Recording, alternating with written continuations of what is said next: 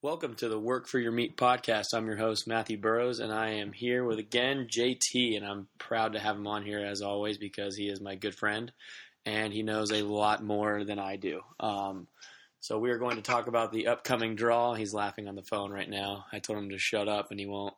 We're going to talk about the upcoming draw for elk that we actually all just put in for, me, JT, and Bobby, and we're pretty excited about that. I'm also going to talk about my camping trip I went on last weekend after I talked to JT about the upcoming draw and everything we got planned up to that. So right now we're actually reading the regs and trying to figure out when the heck they're going to decide to do the draw, but they said we have until March 1st. To have our cards and everything ready to go. So that hopefully that means soon. JT, what's up, man? Not much, man. Like I said, just trying to figure out when this draw process is going to take place here for the Arizona elk and pronghorn season coming this fall. Just fingers crossed, man. Been praying to the Lord about it. Hoping that we all get tags, and if not, we got.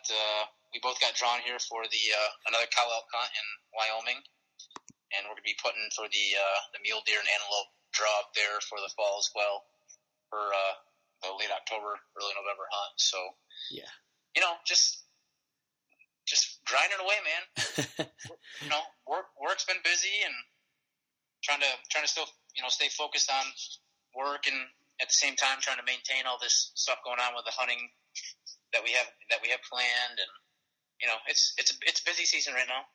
It's always busy, and you got your, upcoming bear hunt soon, so you got to start focusing on that as well, which is kind of crazy. I know I put in for my elk hunt, and I only have one preference point, and in Arizona, it's kind of hard to get drawn, so I tried to pick the areas with, the most tags, in Flagstaff, 6A, I think they're giving out, 700 total tags, which is quite a bit, so, just trying to get the draw odds in my favor. JT has, how many do you have? Three or four? Three? I think 3 or 4, yeah. That's awesome. So 3 or 4, he has a pretty good chance of getting drawn. I mean, it's hard to get drawn in Arizona for a bull elk, but when you do, man, it's worth it because there are some monsters out there, especially the units you put in for. Holy crap. Anywhere up north, it's just elk country, dude. You walk anywhere, and it's just scat tracks, just big elk poop and everything like that. It's awesome out there. Like I was saying, just in our camping trip I went on last weekend with Bobby and my buddy Chris, we call him Dr. Jones, which he's not a doctor at all. We were just walking around the woods with my dog, and just elk crap everywhere, and hoof tracks. And I was like, oh my God, this is awesome.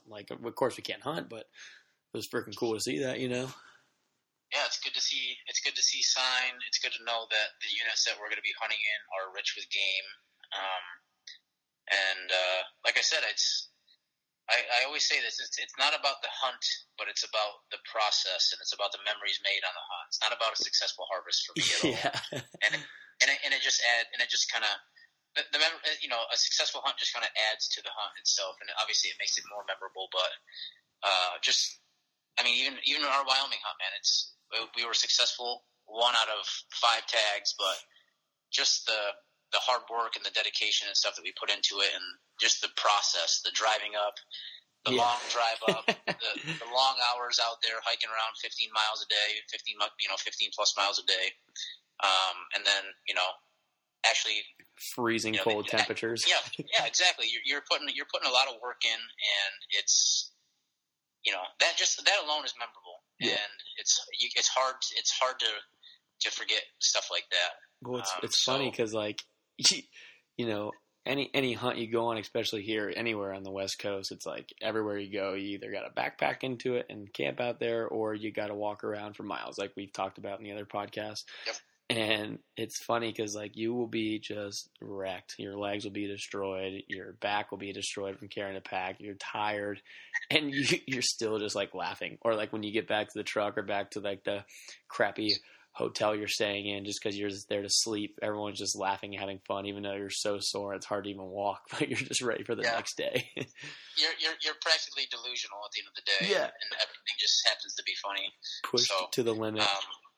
But I just got done with my spring javelina hunt with my girlfriend, which again it ended up not being a successful harvest, but it was her official first hunt. That's awesome. Where she got drawn for a tag, and I mean, we had such a good time. It was just, it was fun bringing her out and kind of just showing her the ropes, and you know, just enjoying time in God's country is always a blessing. So yeah, you can't beat it. It's beautiful, dude, and the weather here has been freaking perfect, man. Like literally, yeah. It's been like in the mornings, like 40 degrees. Like everywhere else, it's like a frozen tundra, and we're just getting 40-degree weather and nothing too crazy, you know. Yeah, so. Yeah. This is the perfect time of year out here. I mean, this season right now in Arizona is the reason why I think people move to Arizona, because the summer heat is obviously just unbearable. But you know, when you have 40 to 50-degree temps in the morning, and 40 to 50-degree temps at night with a high of 75, 80 during the day with no humidity, it's hard to pass. So yeah, it's great hunting weather. Oh my God, yeah, and it's awesome because you got your spring turkey and you got your bear tags, and man, you got a lot. Yep. You gotta start planning this stuff. You gotta start getting onto it. Yeah, I know. I gotta do. There's a lot of planning that needs to be scheduled out, but it'll get done. And you know, like I said, I'm going to try to get some people to go up there with me during my hunts, just to get out and, you know, again, just to enjoy each other's company and friendship and fellowship. And like I said, it's going to be a blast. I'm really excited for it. So yeah. So real quick before, you know, I got to get you off the phone. What units did you put yourself in for this elk draw? So we can get back to that a little bit. If I remember off the top of my head, I know that my first unit choice was 7W. Okay, 7 West. Yep, so 7 West. And I want to say my second choice was either 6A or 6B. Yeah. And again, I can't think off the top of my head. But all of them are very rich with game. And 7W is one of the ones where it's like you need preference points, but if you get drawn for it, it's awesome, awesome spot. Yes. Big bulls in there. Yeah, and you know, I'm not expecting to be drawn with the three or four preference points that I have. I mean, I have a chance, and I know obviously anyone has a chance, even if you don't have no preference points. Yeah. But given the fact that it's a very highly demanded area to put in for, you know, I'm not getting my hopes up about getting drawn, but if I get drawn, I mean, you know, I'm going to be ecstatic. Yeah, for sure. I think I put in for 6A first, and then I think I put in for 7W second, just because I have I have one preference point, so it's nothing good, you know. And then yeah. I started just putting in for random ones. Like I put in 21, 21 North, where we were in Payson, which is by the North Rim, dude. Oh my God, it's awesome up there. Just seeing that area, and 22, just because after camping out there, I was like, "Yep, this is definitely a spot I need to put in for, and hopefully get drawn for, because there are elk out here. You just have to find them. They're out there. You just gotta find them. They're out there. You just gotta find them. That's our good buddy's quote of the day every single day. They're out there. Yep. Just gotta find them. And it's the truth. They are. So, freaking ghost. Yeah, I mean, like I said, there's a lot to be scheduled. There's a lot that needs to be planned out still, but you know, trying to work around a busy work schedule, it'll get done. It'll just probably be last minute planning. Yeah. But like I said, in the end, I will be in the woods for turkey and spring bear. Yeah, you have to. And obviously, you know, Wyoming at the end of the year, and possibly Colorado. Ohio for the rut in November, and you know, probably hopefully some fly fishing trips here and there up in northern Arizona. That'd be sweet. I tried fly fishing last weekend, and it was horrible. Yeah, it's definitely an art. Like my cousin said, which I think he kind of hit the nail on the head, and I think I said this in one of the other podcasts, is that fly fishing is like the bow hunting of fishing. It just takes a little bit more finesse, you know, a little bit more skill, and you know, it's just something that, you know, you gotta work a little bit harder for. You know, you gotta work for your meat. Yeah, you gotta work. Yeah, exactly. You gotta work for your meat. And again, I don't say any of this to knock anyone that does any spin cast or push button, you know, reels or anything like that, because you know, fishing is fishing, and you know, I always tell people, you know, fishing is called fishing and hunting is called hunting, and it's not called killing for a reason. It's not called killing, yeah. You know, it takes time, it takes effort, it takes skill. You know, it takes a lot of work to get that successful harvest or to snag a good fish. But in the end, it's just about being out there and enjoying it, man. Yeah, if it was easy, everyone would do it. Yeah.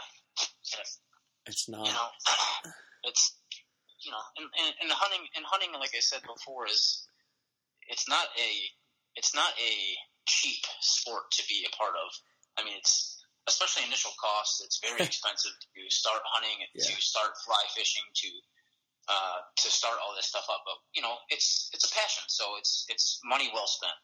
Yeah, especially when you're buying all the Kuiu gear that is freaking, you know, the best of the top of the line, you know.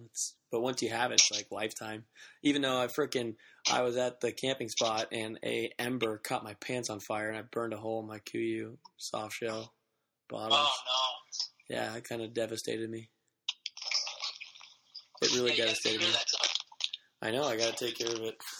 Also, on top of that, me and JT and a couple others have been busy with the CrossFit Open because we've been training and doing that because it's just an awesome way to get together as another thing and just work out and train. So I don't know who's all doing that out there, but if you are, good on you.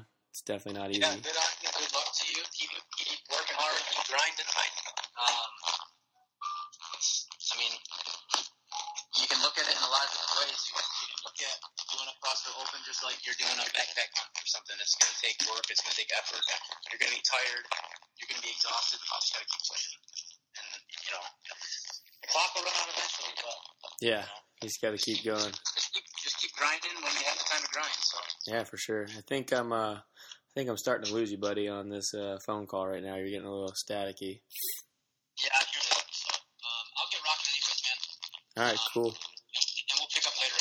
Yeah, absolutely, man. We'll talk some more. I'm definitely going to talk more on these elk hunts and get Bobby on the phone hopefully here soon after this short break, and we will be back with that soon. So see you guys in a second.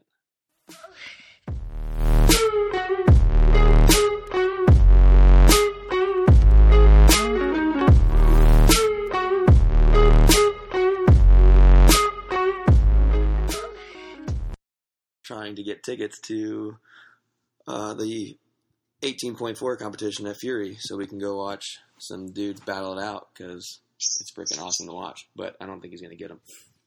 No, I didn't get notified until now, and it's in 2 days, so, you know. It's not in 2 days. It's in, like, 2 weeks, because 18.3 is next, if you can count. But no big deal. I thought we were multiplying by two. Oh man! All right, Bobby. Let's talk about this weekend. Or actually, sorry, was it last weekend? Yeah. We went on a sick camping trip to Payson. Thank God Bobby is a local, because I was just going to drive up to somewhere where I had no idea where I was going and just park my car and camp. But thanks to Bobby coming, he knew of an awesome spot. Where were we exactly in Payson? Woods Canyon Lake. Woods Canyon Lake, which is on which rim? Which rim is that near? Mogollon. Mogollon Rim. Okay. So we're at this sweet lake, and we woke up early in the morning. What was it, Friday morning? We had a 4-day weekend? Yeah. Yeah, we woke up early morning Friday. Of course, we went out the night before, which probably wasn't the best idea, but whatever. So we woke up early Friday morning, and we were ready to go, ready to rock and roll. Had everything packed up, and our buddy Jones was going to come with us. And I told him to be at my house by 5:30 so we can get on the road, you know, by like 6. So he shoots me a text message at like 4:45. Hey, man, I'm going to run a little late. All right, cool. It's 4:45, so you got plenty of time, dude. I said 5:30. So 5:30 comes around. He's not here. I'm like, all right, he's going to run a little late. And it's like 5:45. I'm like, all right, well, you know, where's this guy? And then it's like going on 6 o'clock. And still wondering where Jones is, and he finally shows up. I think I messaged you at like 7. Like, did he die? And then finally at like 6:15, I hear a truck pull up, and I was like, "Dude, what happened?" Oh yeah, I started packing at 4:45 this morning. Oh, so when you meant by you were going to be late, you mean you probably weren't going to make it? So we drove up with all the dogs, of course. I have a medium-sized dog. Bobby has a big, goofy, awesome, majestic dog. And Jones has a tiny little teacup. So we bring the tiny little teacup up with us, and his name is Reesey, and he's hilarious.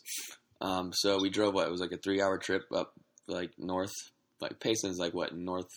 Yeah, it was like 3.5. Yeah, like 3.5 hours. And we got to the first spot. We were going to go camp, and we're driving up to the rim, and there's snow everywhere. Yeah. Everywhere. I sleep in the back of my truck. I have a camper shell, so it wouldn't have been a problem for me. But these guys use tents and stuff, so they would have been in some nasty, wet stuff. So we're sitting there trying to debate what to do after driving 3.5 hours up. So we decided to turn around and go back down the mountain a little bit. We found a little pull-off on a forest road, I think. And got, like, because we all have trucks. Oh, I had my truck. Bobby had his truck. And we were able to get, you know, deep enough back into the woods off a dirt road and just a little pull-off, like a little campsite that someone already had, which was awesome. So we found a sweet little spot. Got there around, like, 1 or 2 o'clock, started setting up camp, getting everything out, got the campfire going. Of course, everything was wet, so it was kind of hard to get going. Good thing we bought a freaking 10-gallon bottle of lighter fluid. Yeah, because I wanted to buy the little bottle, and Bobby's like, it's going to be kind of wet up there. I was like, all right. And we used the whole entire bottle. So that was good. So we set up camp, and we decided that we were going to wait till the next day to go fishing because the lake there is gorgeous and beautiful, as you can tell from the pictures I posted, which you guys obviously saw already because this podcast is coming out a little late.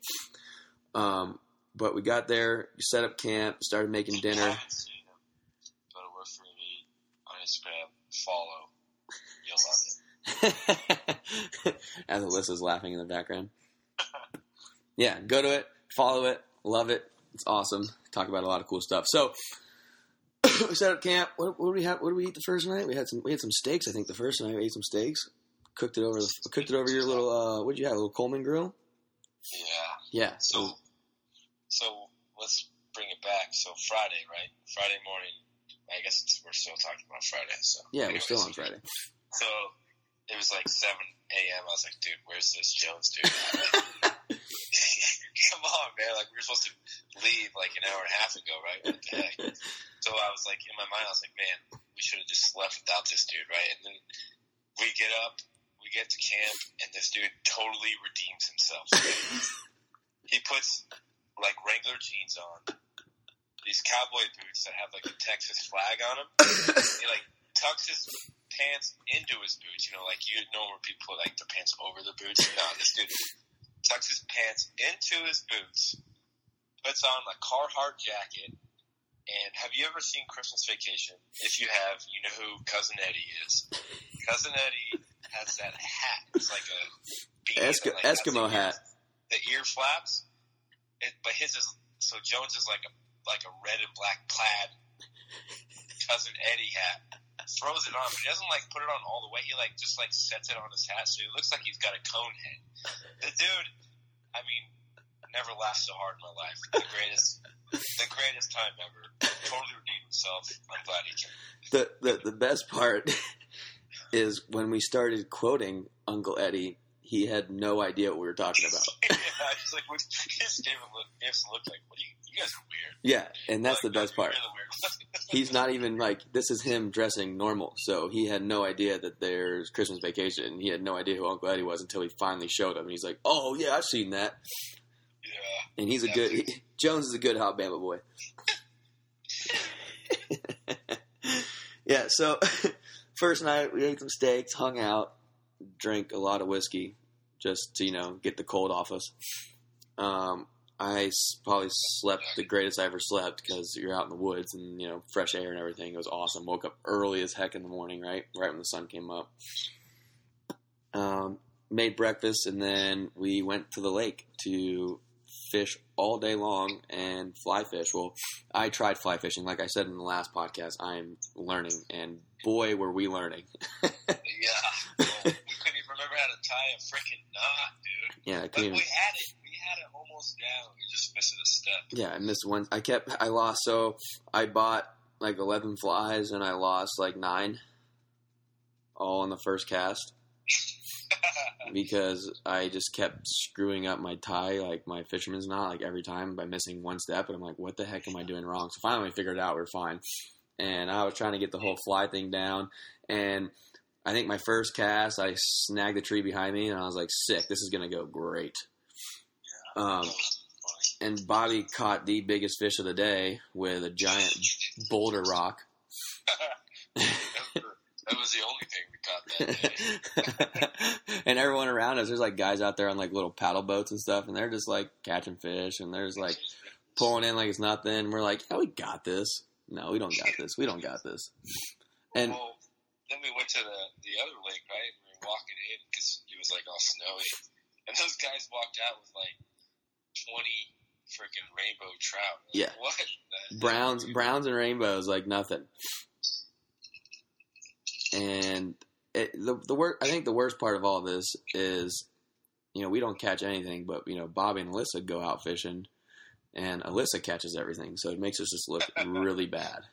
She makes me look bad. Yeah, it's not fair. So she goes out and catches fish, and we can't do anything, and we're actually trying, you know. She's just out there like, huh, this is fun. Yeah, she won't even – so she catches her first fish, right? And I'm like, yo, we got to take a picture, you know? I'm like, here, just grab it by the bottom lip, pinch it with your thumb, and then I'll take a picture. And she's like, I'm not touching that. Oh, my God. So I have to get a pair of needle nose to clamp the lip, and then, like, as she's holding it, like, rips the bottom lip. I'm like, oh, yeah, this was a way more humane way of doing this. Yeah, this is great. Oh, Alyssa, we love you. So to backtrack a little bit, before we went to the lake, we got out one of my favorite things ever, the Java Can. The Java Can is awesome. It's a military, well, not, I shouldn't say military-ran company, but the guy is ex-military. I think he's still in a little bit. I think he does reserves now or something like that, and he's a really cool dude. My brother knows him, and he basically started this Java Can, which is a ammo can, and inside the ammo can has all of the necessities you need to make awesome espresso when you're camping. Anywhere you're at. It comes with the burner. It comes with the espresso, the French press espresso pot. It comes with a grinder. It comes with cups and even a little frother. And even the grinder and everything. So it's really awesome. Yeah, I'm a believer. I'm going to buy one. Yeah, and it's for the price that you get. And that, I mean, you can roll that thing down a hill and nothing's going to happen. Everything inside, everything's secure because it's an ammo can. If anyone's ever seen an ammo can, they're freaking durable as heck.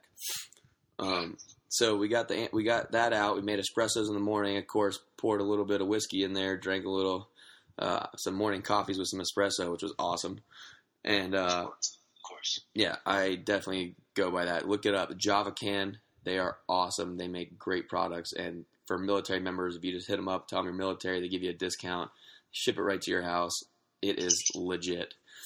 So we go out fishing all day. Of course, we have a blast. We're just out in the open having fun. It's on a 4-day weekend. So, of course, we don't care what we're doing. We don't care if we're catching. I could catch nothing as long as I'm sitting out there with my dogs and my buddies. We're good to go, you know? Sure. And then came back from fishing all day, and the trek back was hilarious because Jones's little dog, Reesey, is the craziest one of them all. So we have the two big dogs, and this little dog is hooked on. It's like a cat almost. It loves little lines, and it loves little hooks.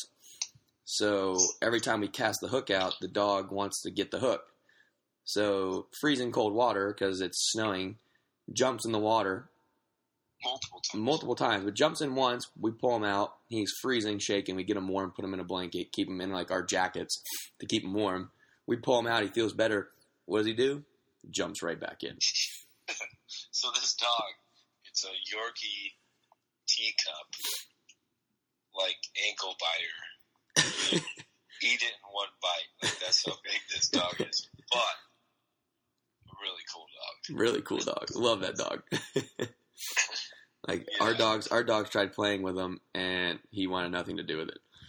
Yeah. He's like, no, let me hang out with the humans. I don't want to be around these savage animals. Yeah. And then, so we finished up fishing, hanging out all day long. We were there all day long, and we're walking back.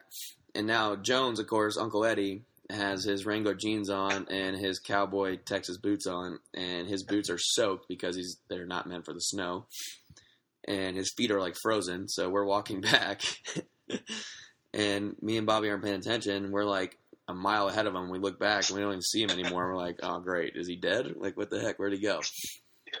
So he comes walking out carrying nothing. We're carrying all his stuff for him like a dad, you know. We called Bobby Dad the whole weekend because he was basically doing everything for us. So he comes walking out. He's like, oh, don't worry about me, guys. I'm fine back here. He can't feel his toes. Yeah. His eyelids are frozen shut. Total Uncle Eddie. Sorry. I'm still trying to get over a cold because I have smallpox in my arm right now, which feels great. Lucky. Oh, yeah. So, we come back from a long day of fishing, hanging out, so we decide, you know what, we're just going to go back to the campsite, we're going to hang out, make another fire, eat some food, and just chill and talk and hang out by a fire. So, we made a fire, got everything back up and going, started playing some music, started cooking some more food. Bobby made an awesome freaking meal. I don't even know what he was thinking, but it came out epic. It looked like crap in the beginning. He was just took a bunch of sausage and a bunch of veggies and just chopped them all up and made this huge like smorgasbord and just put it on his Coleman grill and just let it cook for a while. And it was probably like one of the best meals I've had, because when you camp, like we say, you spend thousands of dollars to live like shit, you know. Yeah, pretty much. And not on this camping trip. It was actually pretty awesome. We lived like kings. That was a pretty good meal, man. I have to remember that one. Oh yeah, that one you can't get rid of that one. Can't get rid of that one. So we finished the trip up. Next day we woke up early in the morning, made some breakfast, drank some coffee. Actually, we went to Denny's because we just drove in. We drove back to town because we had one more day left of leave. We had Monday off, so we decided to just come back a day early, hang out, and do some things. So we went to Denny's, ate, got home, all that good stuff. It was a fun trip. It was a blast. I also want to talk about one more thing. So there's two things I always bring on a camping trip like that. And one is the Java Can. The second one is the D-Day IFAK. Because the D-Day IFAK is awesome. I actually have it right next to me. So I'm going to talk about it for a quick split second. But the D-Day IFAK is my brother and his buddies. They have a company called D-Day. It's out of Florida. And they do awesome things. They do a lot of TCCC medicine, and they work with all the fire departments and SWAT teams on active shooters and stuff like that, and they train basically to prepare for anything, and they have these awesome IFAKs. And basically in the IFAK, you get a whole entire I can't even say it. There's so many things in here. You get a tourniquet, you get C-locks, you get medical shears, gloves, like everything you need just in case something goes wrong. Thank God I've never had to use it, but for trips like that, anything can happen, so it's always good to have, and it's super lightweight, so you can always hook it to anything, and it's literally legit to have. Like, I have it on every backpacking trip, every camping trip. Even when I go snowboarding, I bring it, because who knows what's going to happen, and who knows when you need a tourniquet. Oh, for sure, man. Hashtag DDC, bro. Yeah, seriously, and these dudes are all good dudes. They're all military guys. My brother is a phenomenal medic, and he works with bunch of good dudes, all Green Beret guys, all really good dudes, and they're really cool. I've met a bunch of them. They've come over for like family dinners and stuff. They're basically part of the family now, and they're really good. So look them up as well. D-Day.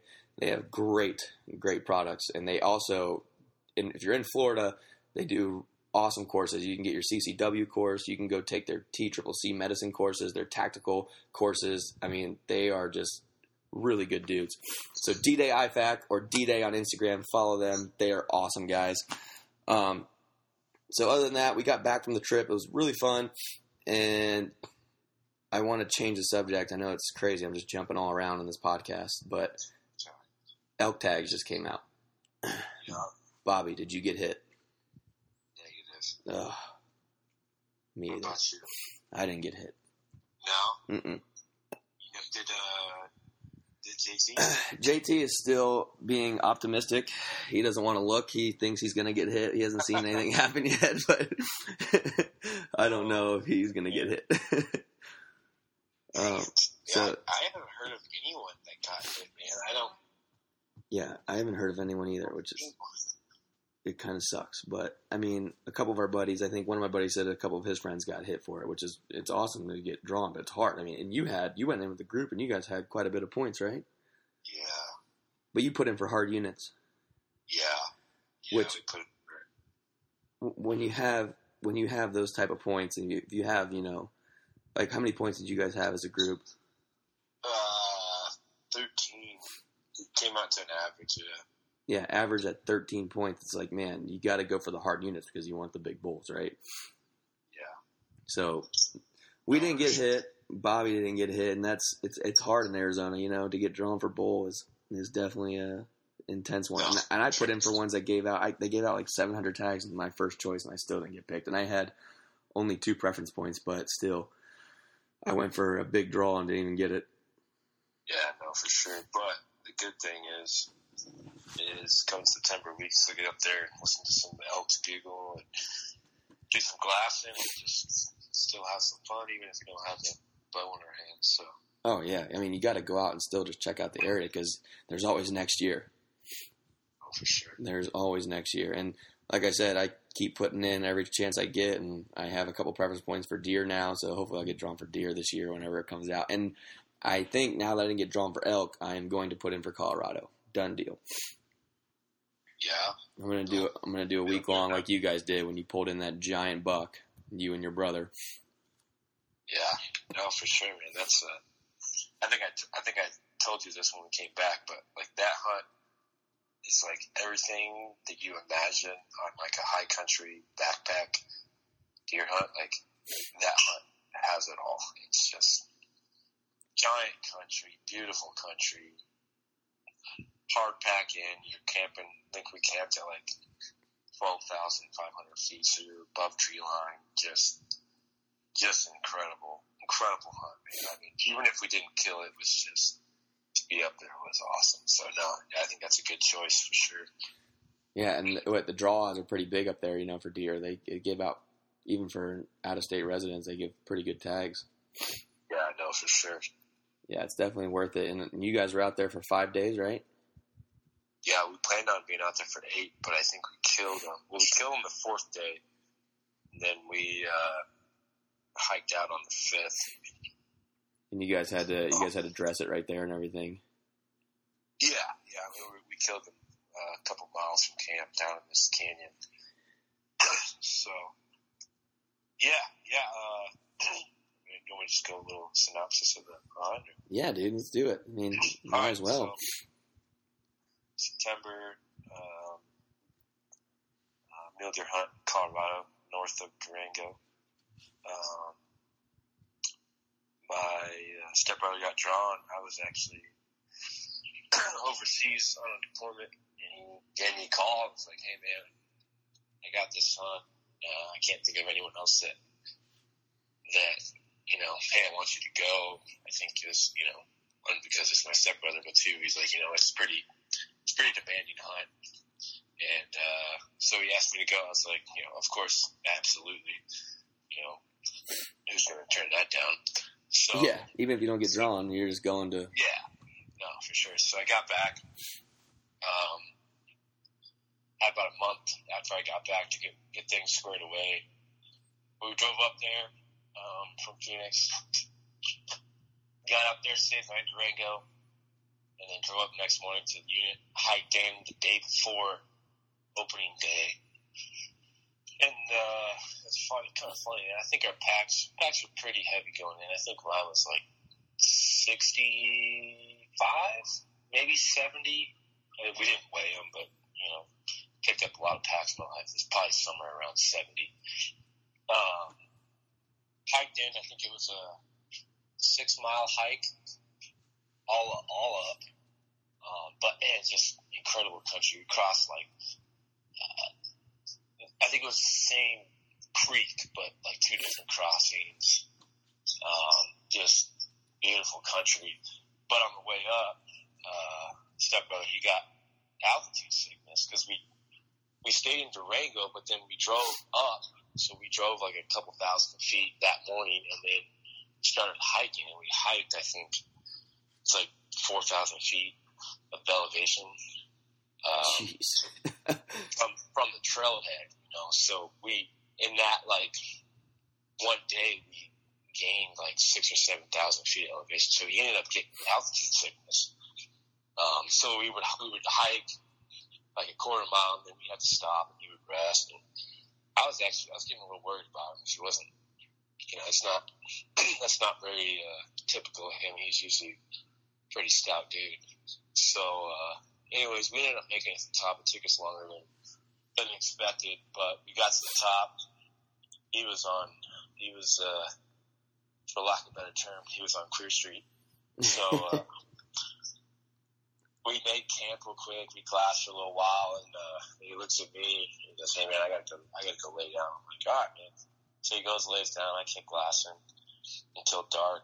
Picked up a buck. We picked up a buck on the way up there, so I picked him back up when we were on top. Pretty nice 3x3, still in velvet. I mean, that was the goal. Was he wanted to kill a velvet mule deer buck? So, but just wasn't something we were prepared to go after, you know, on the first day. Yeah.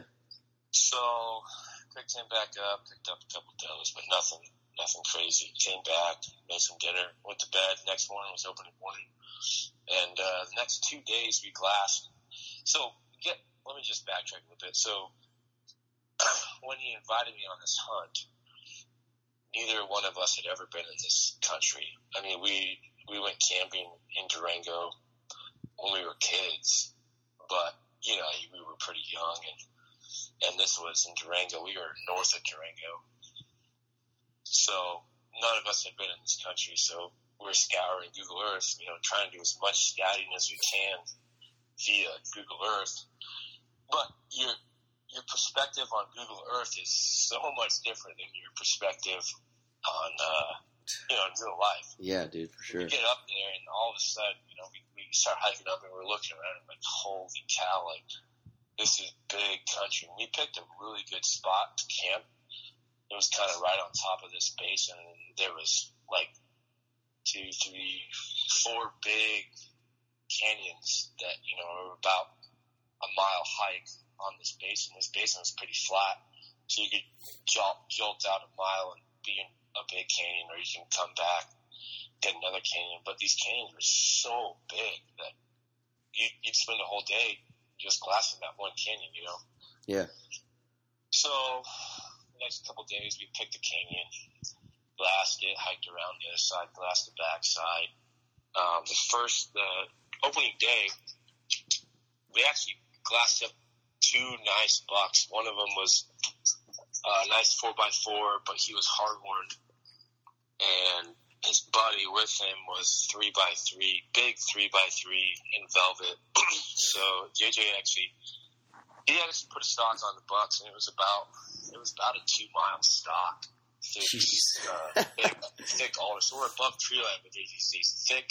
I don't know. I think they're alders or chaparral, or I'm not sure what they are, but real thick. Have you ever been to like Alaska or like Southern California, that thick like brush that you just can't walk through because it's so thick? That's what these deer are living in up there, and they just kind of hide right in. I mean, it's just tall enough where they have like these little like paths through this stuff. It's like a tunnel, and they just like walk through these. They bed in them. You can't see them. Anyways, 2-mile hike, 2-mile stalk on these bucks, and I'm on the radio, like, yeah, you know, they're still there, or yeah, it's to your left, or to your right, or he's below you, and I'm way out looking through the scope, so he gets pretty close, he gets probably 80 yards, but they were, like, down on this little roll, and he just couldn't see him. It didn't drop off steep enough to where he'd get up above and look down. It just kind of like was like a gradual roll down. So you can see him. You can see him, but he can't.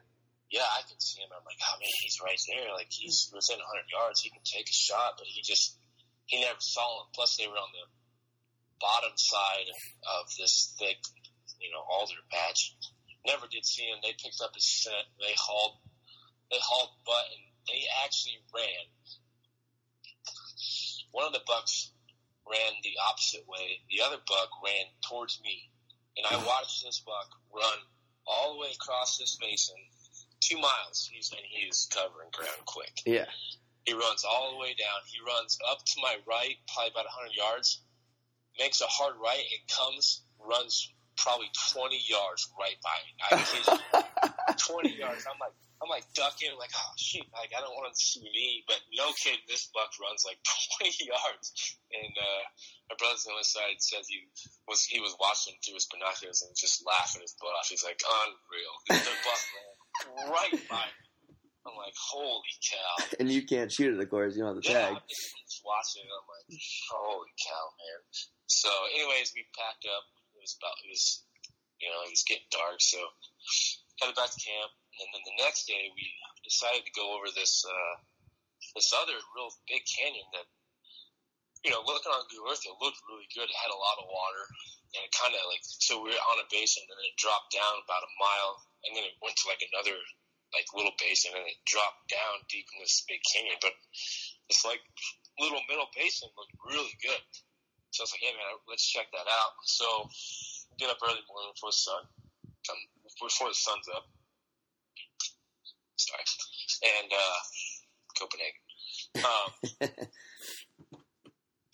So we get out. We get on the side of this little ridge. We start glassing. And we're picking up does, a bunch of does. The first hour, we picked up, I think, 8 or 9 does. And he looks at me and he goes, well, I think we found the nursery. Yeah. We found a bunch of does and a couple of yearlings. We're like, damn it, And then, so he goes, well, I'm going to look up here because we're so high that, we're in, goat country. Ridiculous. So he glassed, he turns the binoculars and he's glassing up above us, 14,000 feet. There's not even any vegetation. It's this short grass that's up there. It's not. And there's nothing else. And all of a sudden, he goes, holy cow, let me get your scope. I'm like, what do you got? He's like, holy cow. So I break the scope out, and he looks at it, and he goes, holy cow. He goes, that's the real deal Holyfield right there. And I finally get to the knockers, and I'm like, holy cow, just a big rack. There was 3 bucks up there, way up high, sheep and goat country. You wouldn't believe it unless you saw it. They shouldn't be up there. Yeah. So we see there's 2 smaller ones, and the one that he ended up killing. We're up there, and we watched them all morning. They fed down, and they fed right into that little middle basin I was talking about. And they just bedded in those thick alders. Well, they bedded on the back side of one of these little rolls, so we lost sight of them. So I'm like, oh, man. So... We were like, well, let's hike down. So we hike down and kind of get down on the opposite side of the little roll, this little ridge that he was bedded on the back side of it. We get down there and we're kind of hiking in, and all of a sudden it starts raining. We're like, oh, okay, no big deal. Another rain gear on. We both had really good rain gear, so we throw that on and we're making our way, trying to go to the right to look on, to glass back towards this where we last saw him bed at. As we were making our way, there's all of a sudden we stumble upon 3 bucks. One of them was a small 3, and then 2 spikes. The spikes had velvet, but the small 3 was hard horned. It was a small buck, but. So we froze, we sat down, we were just watching these bucks. And I kid you not, those bucks were at 100 yards for an hour, just staring at us. They would just stare at us. They didn't spook. They knew we were there. They were just kind of watching us. And I'm looking at JJ. He's looking at me. He goes, man, he's like, is someone trying to tell me something? Like, should I kill this buck? And I'm like, I don't have a tag. I'm not going to be the guy like that. Take it or don't take it. I'm just like, I don't know, man. It's up to you. So we sit there for an hour watching these bucks, and they just watched us for the first 20 minutes, and they put their head down and they would eat, and then they would look back at us. Oh my god! And they put their heads down and they would eat, And JJ, I'm gonna keep looking at him. He's he's like, man, what do I do? I'm like, I don't know. Thinking in my head, please don't shoot this buck, but. You know, I'm not gonna say that to him. Yeah. So finally, after about an hour, and it's still raining on us. It's starting to like hail a little bit.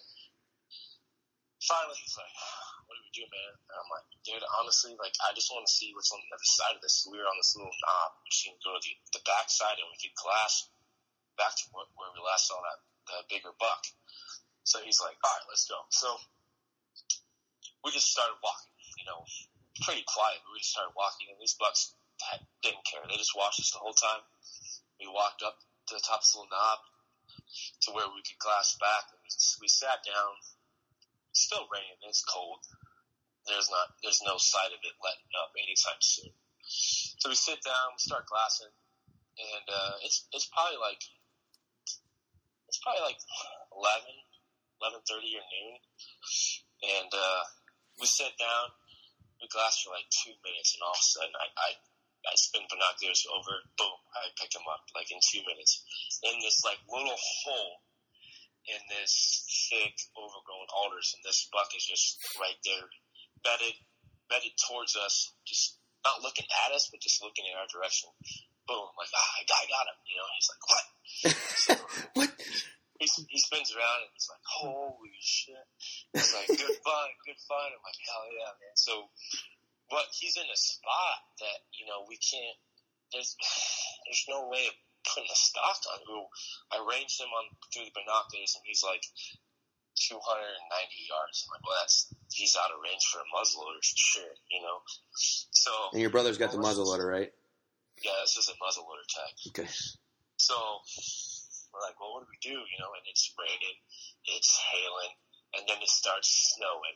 We're like, oh my god. So well, we'll just sit here and watch him, you know.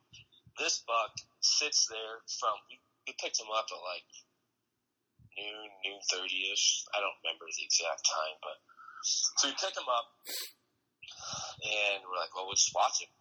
So that's what we did. We sat there. We're on the top of this knob and these alders. There's no cover for us. We're just sitting there in our rain gear.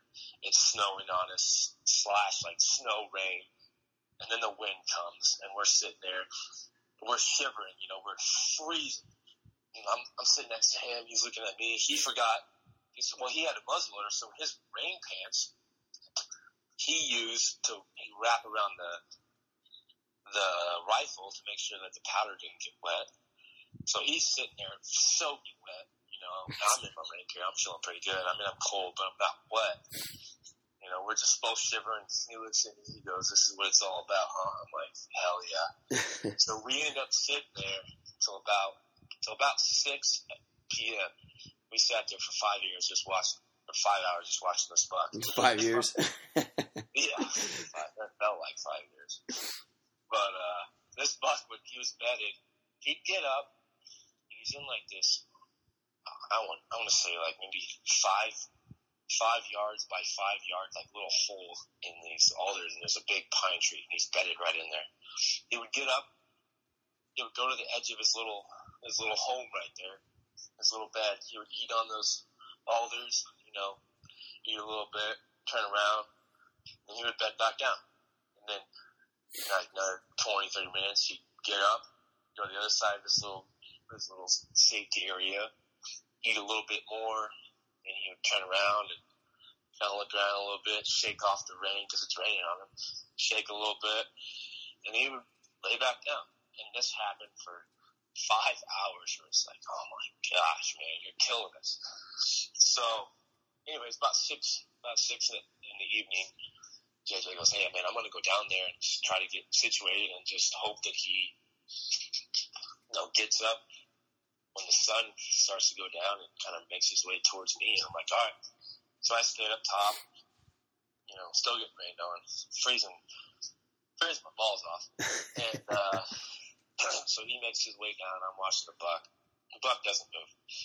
So JJ gets down. We're on the radio, and he's like, is he still there? I'm like, yeah, he's still there. He's like, all right, I'm just going to wait here, and you let me know when he gets up. I'm like, all right. Another hour goes by. It's like 7, and it's getting dark. And about 7, he's like, he's been sitting there freezing. He goes, what's he doing? I'm like, He just laid his head down. This buck literally laid his head down. Oh, my God. It's like, either now or never, man. Yeah, dude. So, I'm like, dude, you laid his head down, man. I don't know what to tell you. I don't think he's getting up. So, finally, he's like, all right, man, I'm just going to, like, walk towards him. So, he finds, like, this little tunnel that kind of leads towards him. And he's walking. This is from what he told me. I'm watching it, but I didn't, I couldn't tell what he was doing. He said he was walking through, like, chicken branches, not, the complete opposite of what he should have been doing. Chicken branches, and he gets within, I rated him, I was like, yeah, I think you're, like, 30, 40 yards from this buck. He's like, all right. So he keeps, walking towards him, and he says he gets, like, within 20 yards, and he starts going, hey, dear, like, just trying to get the buck to stand up, because the buck's still laying down. His head's kind of turned towards the direction that he's coming, but he's still bedded down. And I'm like, yeah, he's still laying down, man. He's still laying down.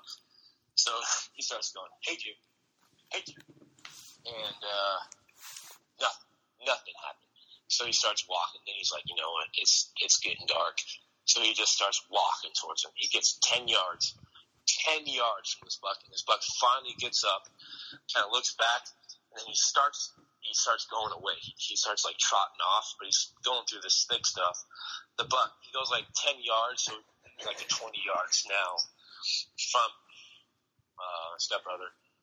He stops, turns, and he has, like, maybe a 2-second. He said he saw him when he got up, he ran, and he saw him stop. He just, like, raised his gun, got his sights on it, and fired. He said it was like shoot, ski.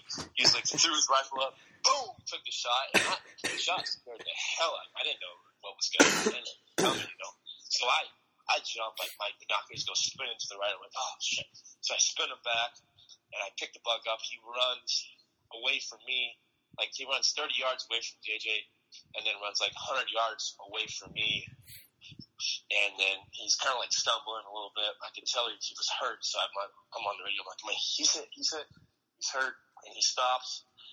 It's about 100 yards, kind of looks back. And then it's so dark now that I could just see his body. I could just see, like, his silhouette and his rack. And it looked like at, like, 100 yards, it looked like he had laid down. Or he fell over, so I'm like, oh, I can't really tell. And then it's like on the radio, I'm like, hey man, he either laid down, he's either hurt and he laid down, or he died right there.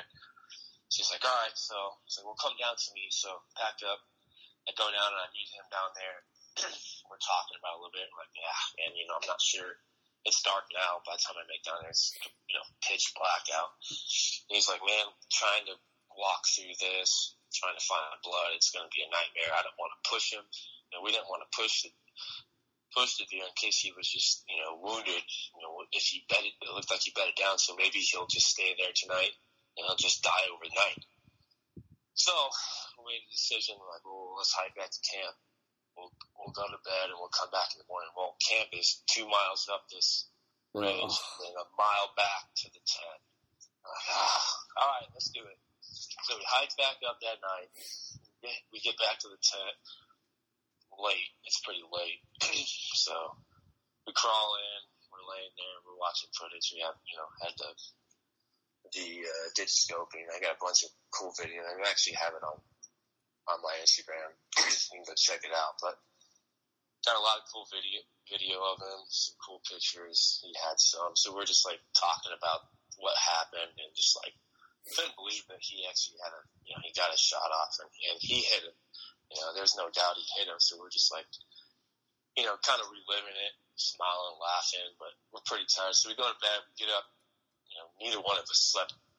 Yeah, you don't sleep well. You're just waiting to go find that deer. About it. Yeah, so we get up before the sun's up, get everything together. We haul ass back down there. We get back to where he took the shot, and we're walking in, and of course everything looks way different in the daylight now, so I think this is where it is, Finally, so we start tracking. We're kind of walking the path that I thought that this buck went. And we're walking probably 20 yards from where he took the shot, and pick up blood. Like, all right, cool. And it's in these alders, and these alders have these little tiny leaves that are like, have like green, but then they have yellow, but then they have like reddish tint to them. So it's like, is that blood or is it just a leaf? Yeah. It's a nightmare, but we're looking for, you know, broken branches and stuff as he was running through it. We pick up blood. All right, cool. So we, you know, we're going real slow, make sure we look, and all of a sudden we probably followed blood for like 40 yards, and I look up and I just see like a white blood. I'm like, oh, I look back at I'm like, I think there he is. So we pick up the binos real quick, and he looks, and he drops the binos, like, kind of, you know, nonchalantly. He looks at me, and he just, the big old smile, like, you know, yelling and screaming and cheering, and we're hugging, like a bunch of dudes, you know, just like, yeah, you know, couldn't believe it. So we walked up, and sure enough, man, right where I saw him fall or lay down, I wasn't sure. He died right there. He was dead. Good. So, yeah, man. I mean, long story short, made it happen. Couldn't believe it. Just an incredible buck. You know, still in full velvet. He was a 4x3. Just a big frame, mature buck, and it was incredible, man. It was really cool. It was just, dude, that's awesome. I'm definitely awesome. Definitely need that photo so I can post it on the website so people can see just how big this buck was. For sure, I can get that to you. But, yeah, man, you know, so we field dressed him. We deboned him right there because we had to pack him out. We didn't pack the extra weight of the bones. So deboned him, threw him in the game bags, and then we made the hike back out. You know, took some pictures, blah, blah, blah, whatever. But on the way out, man, we went into his bed. And this buck, there's a reason that he got as big as he did, because he had this pattern. He had this little bedding area, and it was perfect, man. It was a perfect area for him. And you would have never known he was in there unless you saw him like we did that morning and watched him go into there. Yeah. You would have never known he was there. So, yeah, man, went up to back camp, and stepbrother, he had an infant at home, so he was, you know, he was happy out there, but he was missing her. So we packed up camp that morning. Yeah, I guess it was like afternoon by the time we got back. And then we hiked back down. I think his pack was probably 80 or 90, and mine was, I had all the meat. I packed way too much. Well, we planned on being out there for 8 days, so I packed so much food. And my plan was, you know, if we were up there, if we killed early, I was just going to dump it all out, you know, and just bring the trash back out with me. But I'm looking around, and cliff bars and, you know, mountain house and all this stuff. I'm like, man, that's like $100 worth of food. I'm just going to pack it out. So I loaded the pack up. My pack was probably 120. Jeez. Heavy pack. That's rough for any hike. Yeah, dude, it was awesome. It was heavy, but man, it was so worth it. You know, that was the best part was, you know, knowing that we had a pack full of meat with some bone on, you know, with some bone in his pack. And so we hiked back. The whole way down, all we could think about was we both were craving a bacon cheeseburger, right? So we were talking about that, you know, oh man, can't wait to get back down and get us a, you know, big old bacon cheeseburger with some fries, and, you know, we're salivating over this burger. So we get back. It's like 7. Time we get back to the truck, 7:30. Sun's going down, so we load up, we haul ass into a little town close by. Is actually Silverton, and we get into Silverton, and anyone that's been to Silverton knows how small of a town it is. And we're driving down like the main drive, and like we're looking to our left, looking to our right, and all we see is like those neon like signs, and it's lit up closed. Oh no! The only thing open was this pizza place. So we ended up going in there and getting a pizza. And you didn't care. So, yeah, I mean, it was good. It wasn't no bacon cheeseburger, but yeah, man, dude, it was a great ending to it. That is awesome. So it is safe to say that big bucks can live in very high country. Oh yeah, man. They're definitely summering up there, and I mean, it to say that's going to happen every year, I think it's pretty overzealous. You know, I mean, it just everything just happened perfectly for us, and so many things had to go right for that to happen. But man, it's just, I'm glad it did, because I mean, it couldn't have happened to a more deserving guy. And for sure, I was humbled and just, you know, so thankful to be up there with him, and just to get the invite, it was just, you know, incredible. So yeah, man, I think that's definitely something that you guys should look into doing. Shoot, I would love to do it again. I might have something going on in September that won't allow me to go. Yeah, but if you do get a tag, man, I obviously, you know, we'll talk and help out and whatever. But definitely something you guys should look into doing. You know, even if you don't kill, just to be up there and just experience that country is just, it's incredible. Yeah, and that, I mean, this is what we train for, you know, getting so far back to where there's no one else around. It's just you and your buddy. You need to be lightweight. You need to be able to pack out. You need to be able to move. You need to be able to hike. Altitude sickness is a big thing. Everything can be a factor, and that's why it gets dangerous, but at the same time, it's so rewarding at the end. Oh, for sure, man. Yeah, no, for sure. I still think about that hunt every day. It's just, I'm going to do a hunt again. Hopefully I can get a tag next time I go, but Yeah, sure. Man, it's just an awesome hunt. Yeah, I mean, dude, that is an epic story. I'm glad we got to talk about that on this podcast. I'm actually really happy we talked about that, because the camping trip was fun, but nothing compares to a good backpack hunt and a good talk about that. I didn't mean to steal your thunder, but it's just an awesome time. That is amazing. That's what this podcast is for, all this stuff. So anyone listening, please, if you have any questions, ask Bobby. He's been to Colorado. He's done these hunts. He's been up in high country. He knows what he's doing when it comes to that stuff. So please feel free. And I'm definitely going to post a picture of the buck that they killed, because it was awesome. And I saw the photo of it when it happened, and it was epic. You two definitely need D-Day IFAKs, though, if you're going to be going up in that stuff. Yeah. No, I didn't know about the D-Day at the time, but had I known, that it would have been on my belt for sure, man. Especially hiking 2 miles back in pitch black darkness through stuff that can kill you. You know, it's probably best. Yeah. Dude, that is awesome. I think, you know, other than that, I think it's been an hour, and we're going to cut down this podcast and get ready for next week, and hopefully we can get something out again, dude. That was a great podcast. I'm actually happy to have you on here, man. Yeah, for sure, man. Thanks for having me. Yeah. For sure. I look forward to being on again. Yeah, man. If I'm lucky. Absolutely. So, cool, man. All right, dude. All right, I'll talk to you later. Yeah, man. I'll give you a call in a little bit.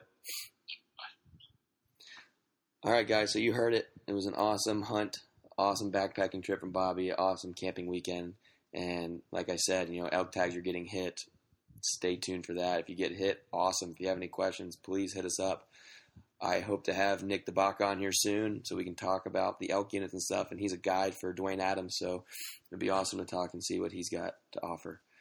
All right, till next week.